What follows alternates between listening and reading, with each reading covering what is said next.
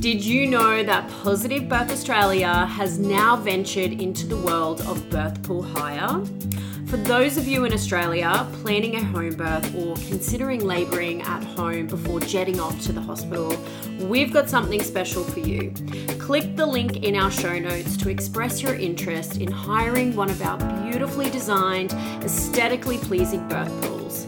Currently, we have on offer two stunning colours with more amazing shades on the way to our shores soon.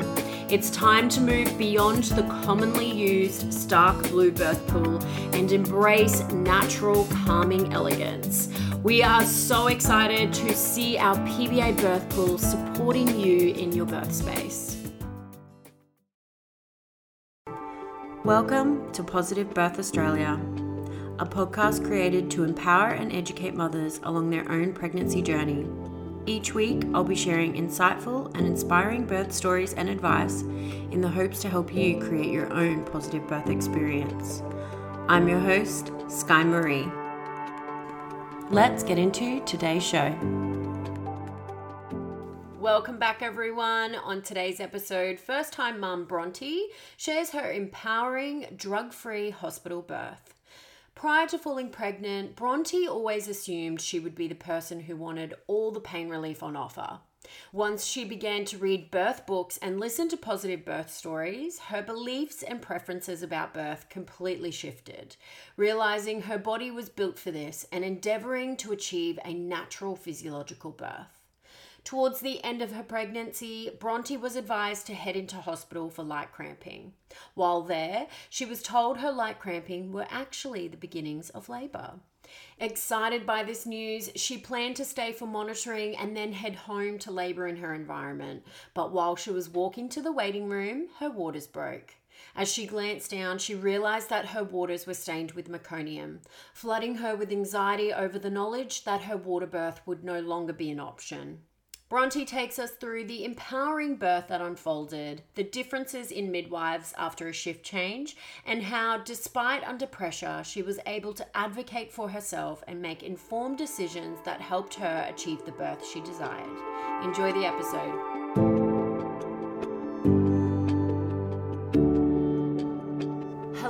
Bronte. Welcome to Positive Birth Australia. Thank you for being here today. Thanks, Sky. I'm a big time fan, so I've been really looking forward to it. Oh, awesome. I love that. Thank you. So, to kick off today's episode, could you just let the listeners know a little bit about yourself? Sure. Yep. Yep. So um, I'm Bronte. So I'm a 26 year old civil engineer. I live on the Gold Coast uh, with my husband Michael and our puppy Labrador Lucy. Um, so I've been with my husband Michael for six years now. So married for a bit over two years, and uh, we've been really excited to start our family. Uh, and we started that uh, journey last year with our uh, baby girl Violet.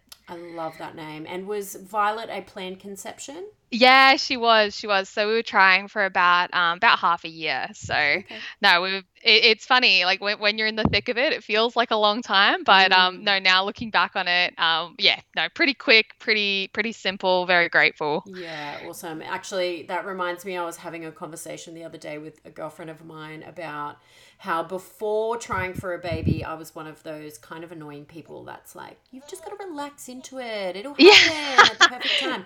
But then you actually start trying for a baby and you realize that wait feels like eternity. It does. It does when you're waiting those two weeks. And um, actually, that, that kind of leads into when we first um, like you know you, you you wait and then you do the test. So um, when we first fell uh, pregnant with violet um, I, I, had a negative test uh, a, a, few days maybe five days or so b- before um, i had the positive test. Um, but i just there was something in the back of my mind that said that this was the month.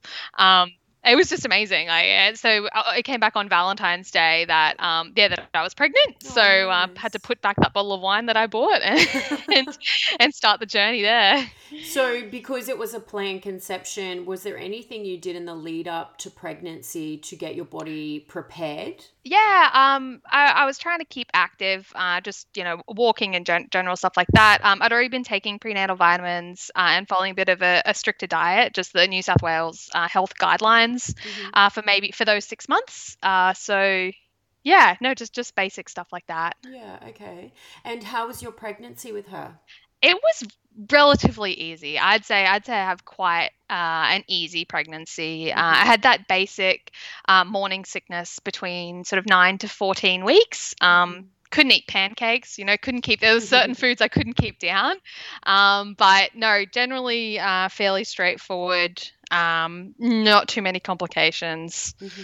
So my first ultrasound was really standard, all the, the good signs of a healthy baby. But at about 10 weeks, I got the NIP test done to confirm the sex and any sort of chromosomal abnormalities. Uh, and then the results came back.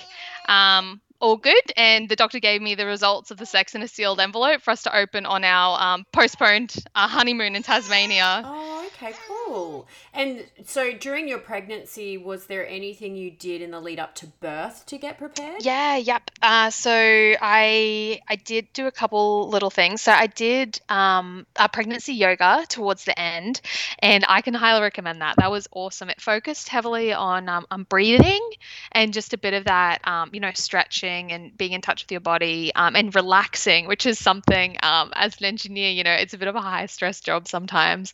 So just um, noticing the cues in your body and um, noticing how you can go about relaxing them, I think that was really important um, going into the birth for mm-hmm. sure.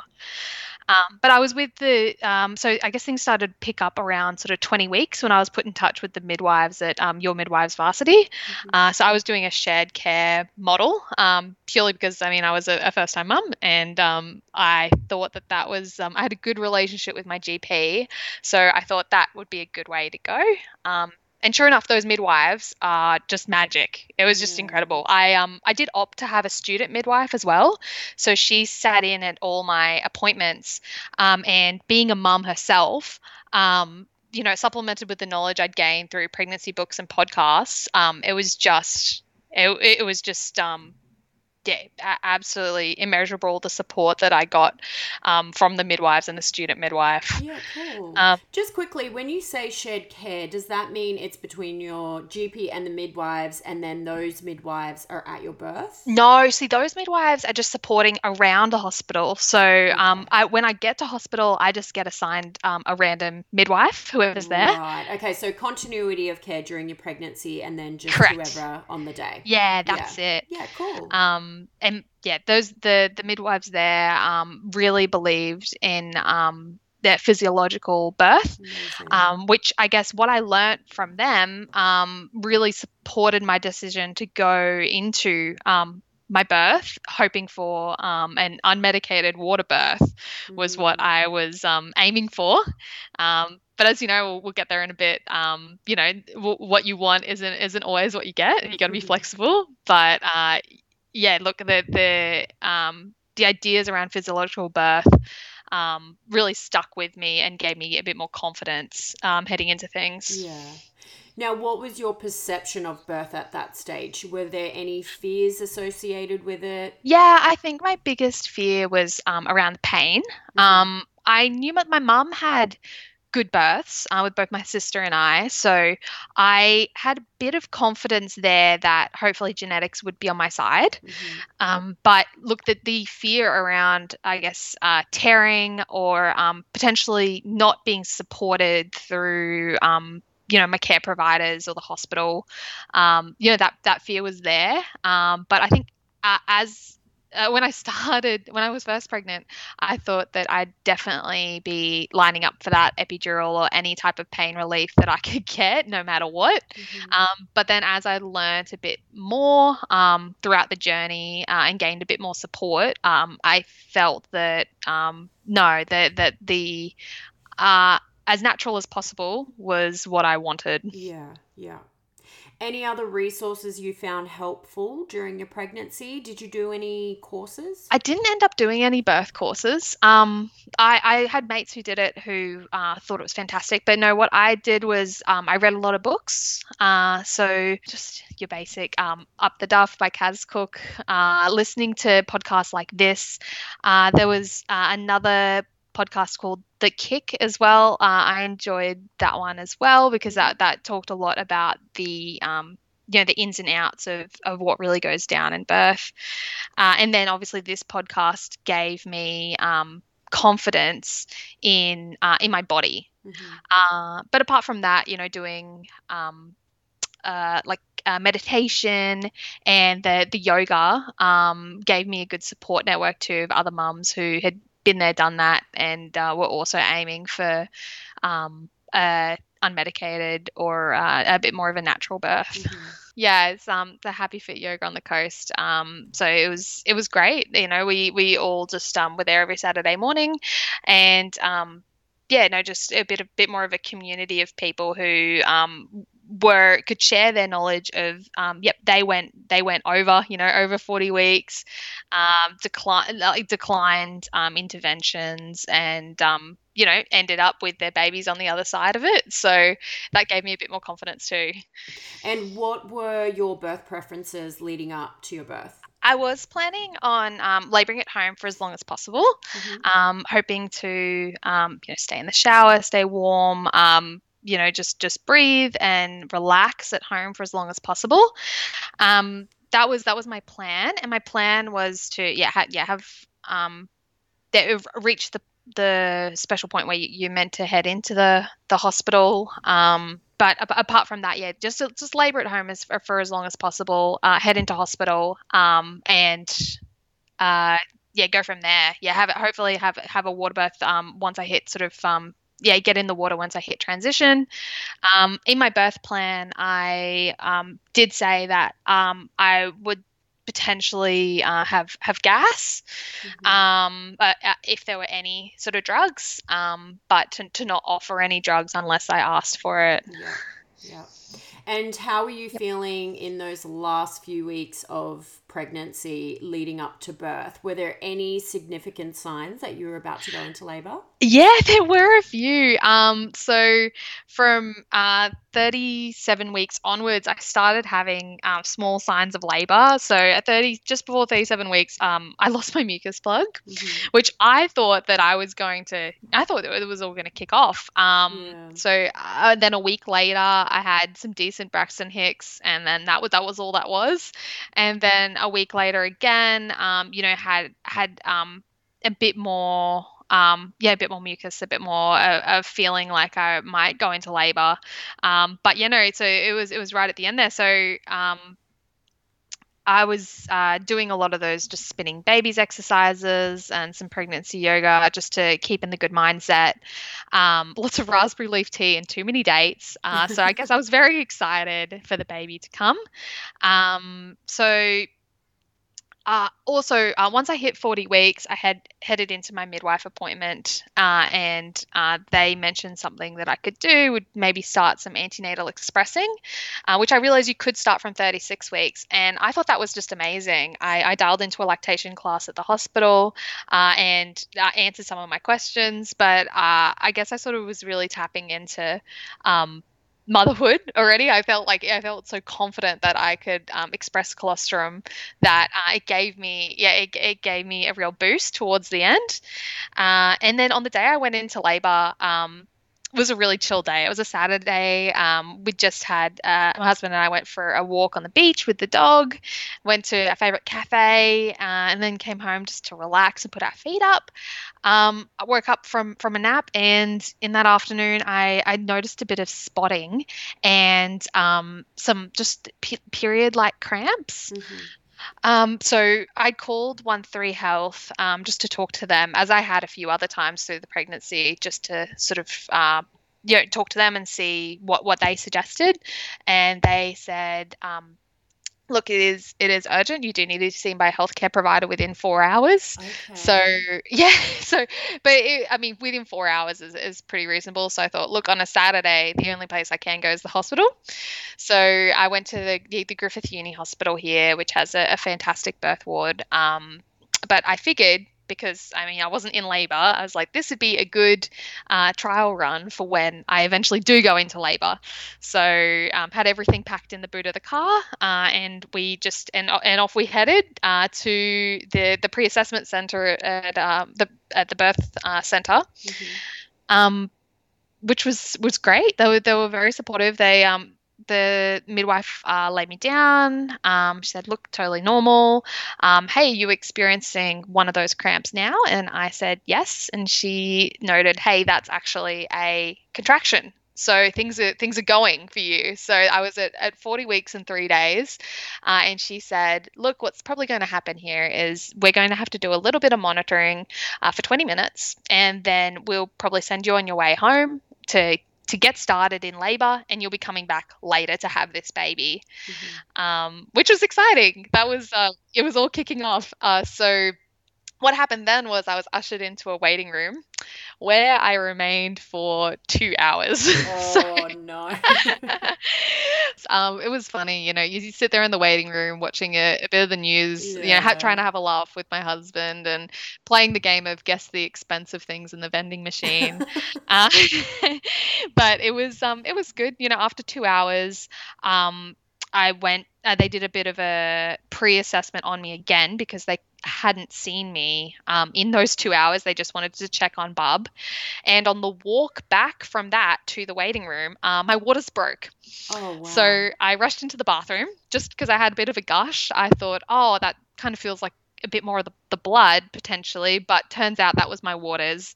And I looked down and I noticed that there was meconium in the water. So um, from what I'd read um, and and heard from the midwives, I knew that it was fairly common. You know, they say that one in ten women um, have mech in the water um, when they their waters break, mm-hmm. and I also knew what that meant for me in my birth plan. So I felt a bit anxious at that time. You know, you, you notice it and your stomach starts turning. Yeah, because for those that don't know, that means no water birth, correct? Correct. Yeah, and it, it also mean conti- it meant continuous monitoring, mm. and because um, I wasn't having the, the regular contractions. I w- I wasn't, uh, sorry, I was having contractions, but um, it also means induction too, potentially. So that was the, the big bad scary that um, was weighing on the back of, of my mind, mm-hmm. as well as uh, not being able to have that water birth that um, I was looking forward to. So um, I did have contingency plans, so um, all hope wasn't lost, but I was worried. I was very worried about that induction because, um, you know, I, would read about the the cascade of intervention, and that's what I wanted to uh, avoid. Mm-hmm. So uh, it's, still just me and my husband at the hospital at this time. Um, but because my water had broken, um, the very supportive uh, midwife that I was talking to um, ushered me through to pre assessment again very quickly to make sure that we could do um, one more once over before they take me through to birth suite. Um, at this moment, uh, however, sh- there was a shift change in the hospital. So the, she was great. She was fantastic. And then um, she she told me, look, she she basically warned me, hey, look, you know, this is you, you, your waters are broken. There's meconium in the water. This is, you know, what you can probably expect to happen next. Uh, unfortunately, I'm on a shift change, so there'll be a new midwife coming in to do your pre-assessment before you then move to birth suite with a different midwife again. Mm-hmm. So, um, yeah, look, I, I, felt very comforted by her, but the next lady that came through, um, she was very um, old school. She tried to talk to me through my now very heavy contractions on the table. um, so, look, I, I knew about being an advocate for myself. So I simply said, I'm having, I'm contracting. Don't talk to me, please. Um, and, you know, between contractions, um, she was talking about um, the induction, which I was just saying, look, you know, let's just take a bit, let's take a beat here. Um, but uh, she took my blood pressure in that time, which uh, was high. Um, you know, which understandably would have been so because I was I was stressed. I was shaking on the table, uh, and previously, um, I've always had to have my blood uh, blood pressure taken twice, just because the first time uh, always tends to be a bit high. Um, so I, I told her in that moment, I said, look, like, let's um, take it in five minutes' time, you know, and she said, it's not going to change. Mm. And because she was talking um, towards me so condescendingly towards the induction, I just said, look, just get me the blood pressure medication. We'll talk about the induction when you get back. Mm. So that bought me a few minutes, but I did have to concede to taking the blood pressure medication, which I didn't, it wasn't told to me at the time, but I would have to stay, Bub and I would have to stay for monitoring for 48 hours after the birth. Um, so anyway, that's that, that would be the one sort of regret uh, through the birth that I think I had. Well, I mean, you were in labor, so Yeah, yeah, yeah. you I did know. a pretty awesome job advocating for yourself. Yeah, thank you. Yeah, it was one of those things I just thought, you know, I just wanted a minute on the induction. Just, Yeah. you know, I'll see you in a minute. So um, by then, my contractions were coming quite heavy on, on the table. Um, and I then was, um, I, I took the blood pressure medication and a pin was put in the talk about the induction until I got to birth suite and um, I would be checked.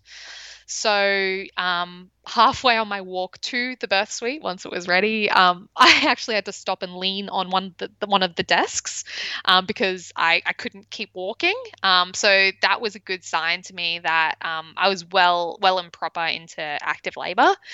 Um, and once I'd reached birth the birthing suite, um, I was very eager to see um, what my dilation was.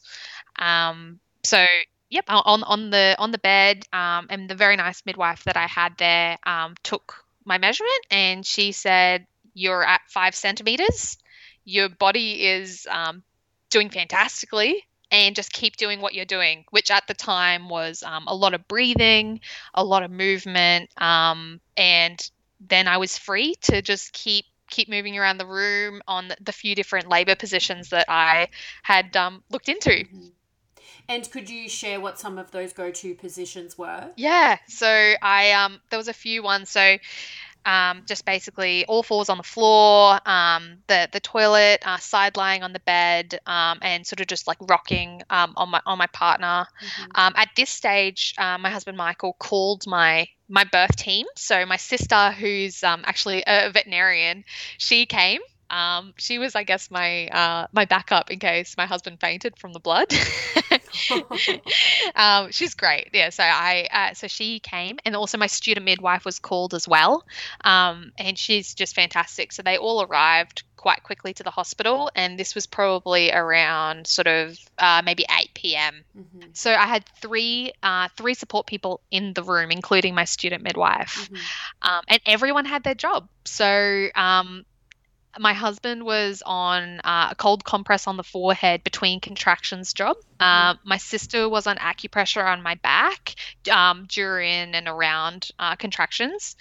And my student midwife had the very important job of making sure my um, the monitor, that sort of um, small Doppler device that they put on you, Mhm.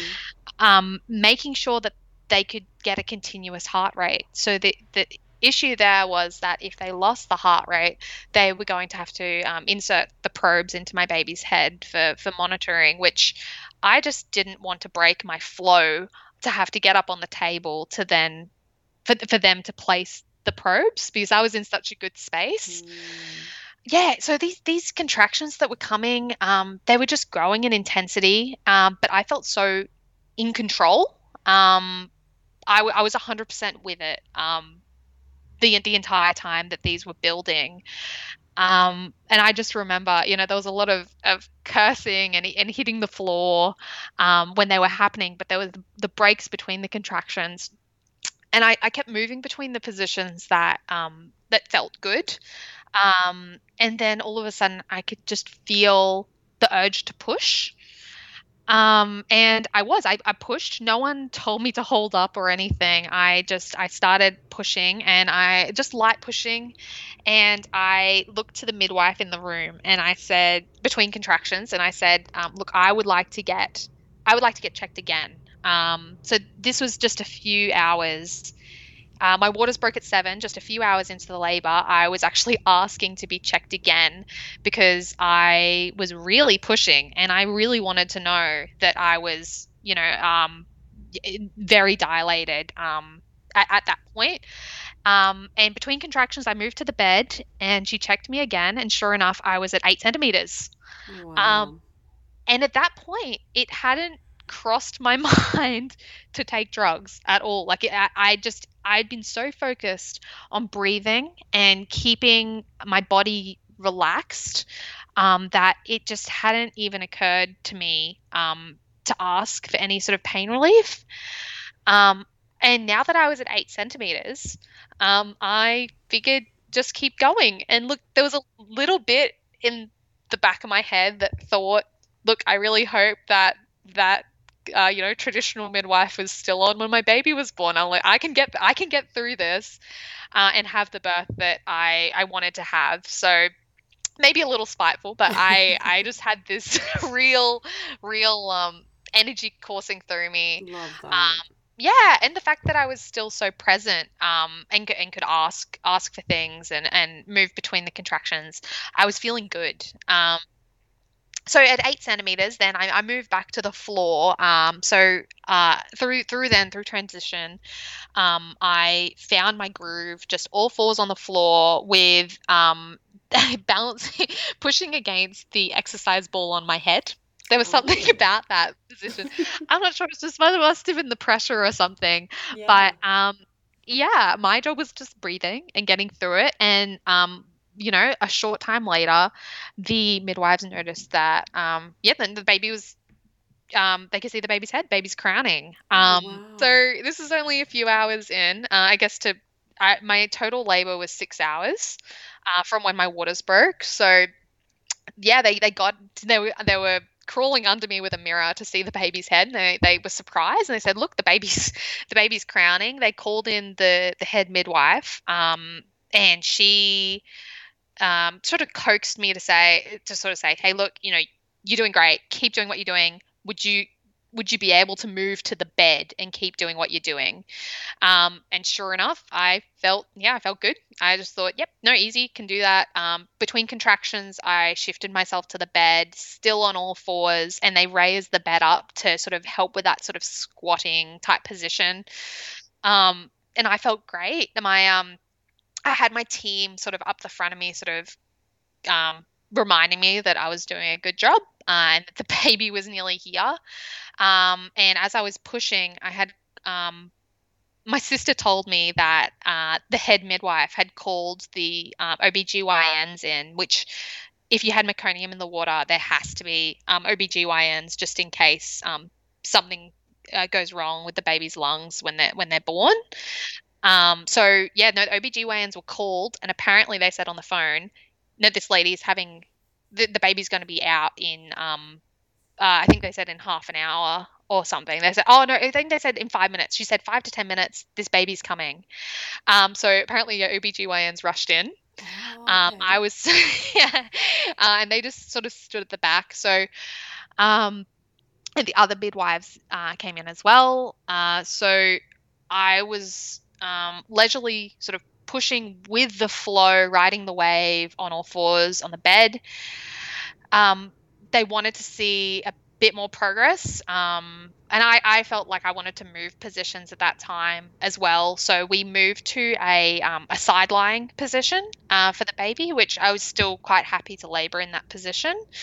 Um, after a bit of that, um, the head midwife uh, said that she would like to see me um, on my back pushing Oh, okay. which I was yeah I was a bit worried about it um, at the time, uh, having having read what I'd read and talked to the midwives I talked to, um, but I I was willing to give it a go.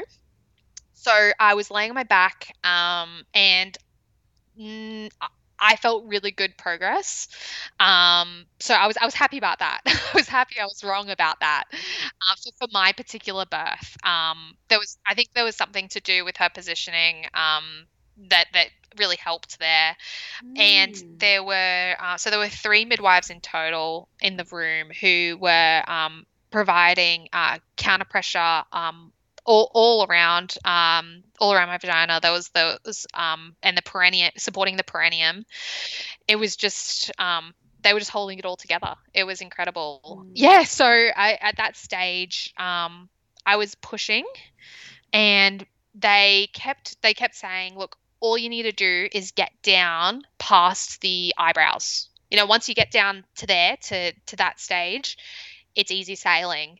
Um, and the next thing I really remember there is they said, um, what long eyelashes she had. so I, at that stage, I just thought, oh my goodness, like we're down, we're past the eyebrows. Let's just keep going. So the thing that happened then is that I had to push between contractions that was that felt a bit unnatural. That was hard. Um, but the purpose of that was just to hold the baby where she was between contractions. Even though it feels like you're pushing it was more so just to just to hold. Um, mm. and so this um the pushing phase was just going on at this stage. I had i had uh, i think i had probably an hour long of um you know in the bed pushing so 45 minutes to an hour of that.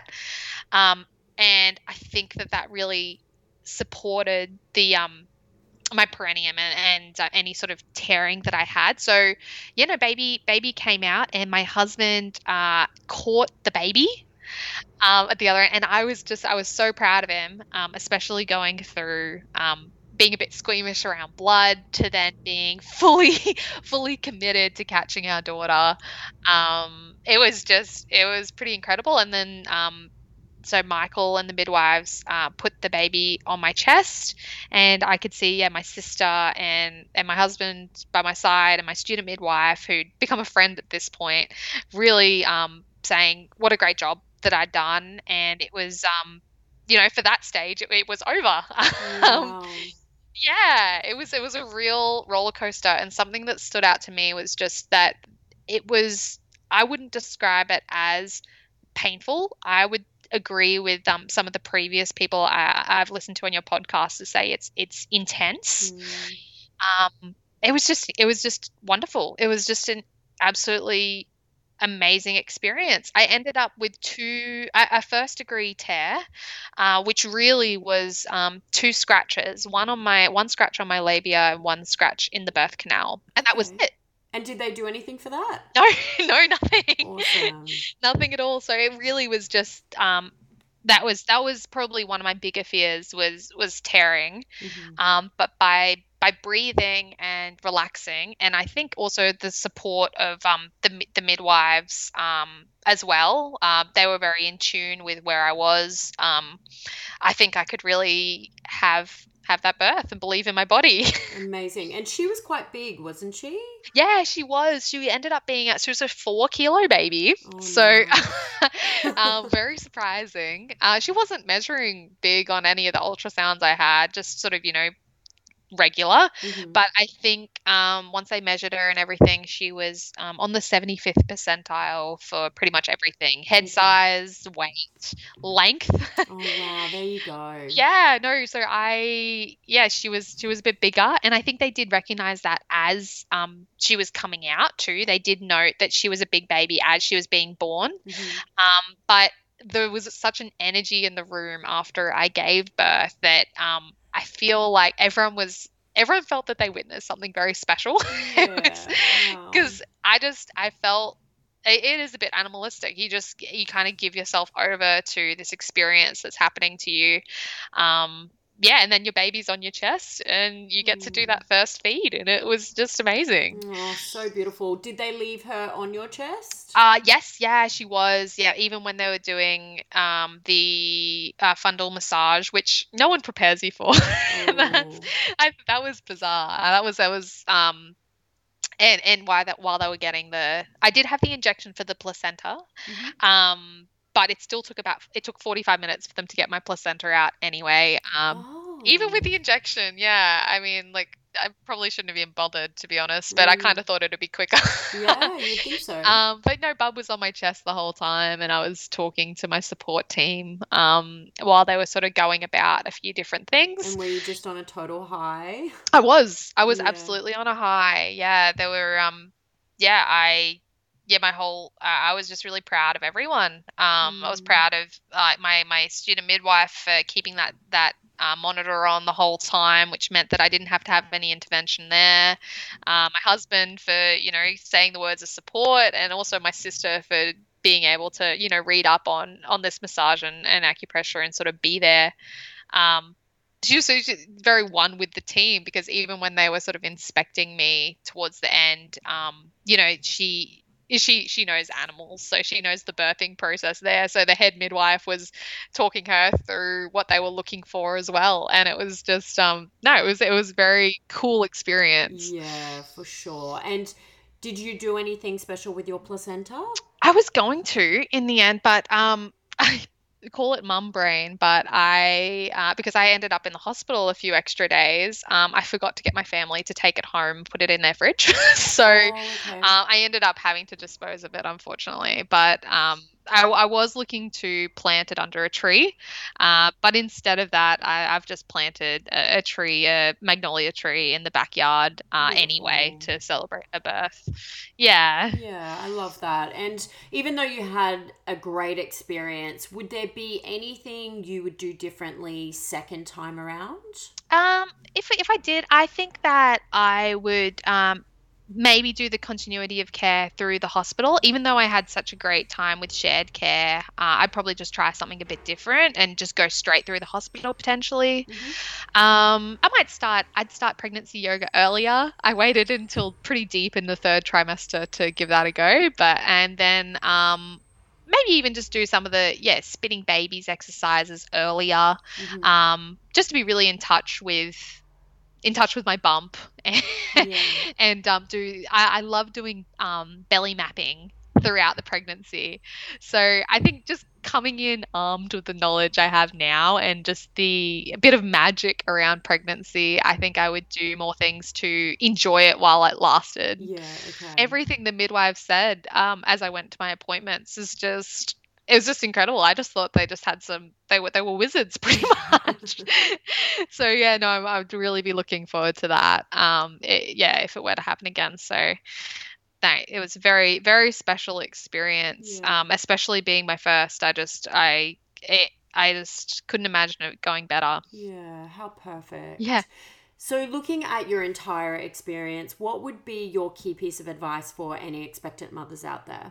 Um, I think my key piece of advice would um, be be read up and uh, read up and become knowledgeable uh, in the whole physiological birth uh, process, because um, it, the better understanding you have, I think the better um, you can contribute to your to your birth and lead rather than taking a back seat um, which uh, I think has led to such a great recovery for me um, as well, and and just general um, happiness and contentness about uh, my birthing journey and my pregnancy. So that that would be that would be what I would recommend. Yeah, I love that because you having so much knowledge to fall back on even when things weren't going the way that you had planned, you were still able to maintain that trust in your body. Yeah. And then I knew every stage, I'd read a lot about every stage of labor and what happens in the body in those times. Mm-hmm. Um, and I didn't experience that crisis of confidence um, through the labor, which I was expecting. I was I was very much expecting for that moment to come where I could think, um, I'm not, I can't do this. Mm. Um, but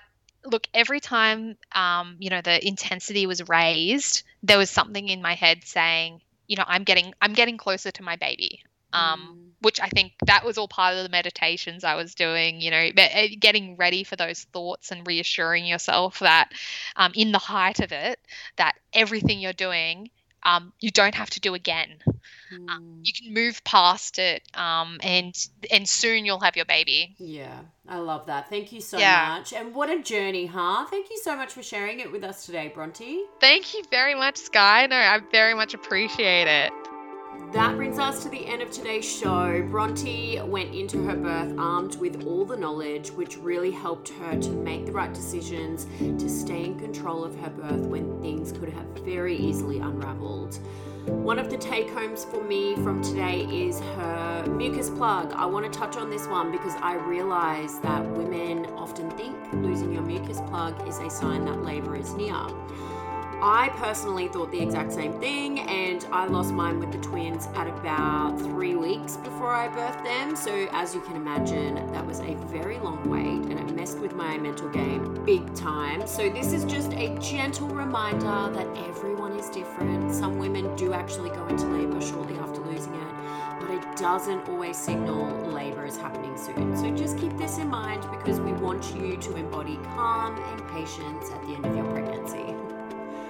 I hope you guys enjoyed today's episode. Let me know what you think over on the PBA Instagram. And if you love PBA, we would be forever grateful for a subscribe or a rating on your podcast platform. This helps us to continue this work and reach more women who need it. Thank you so much for listening. I will see you all next week for another episode of Positive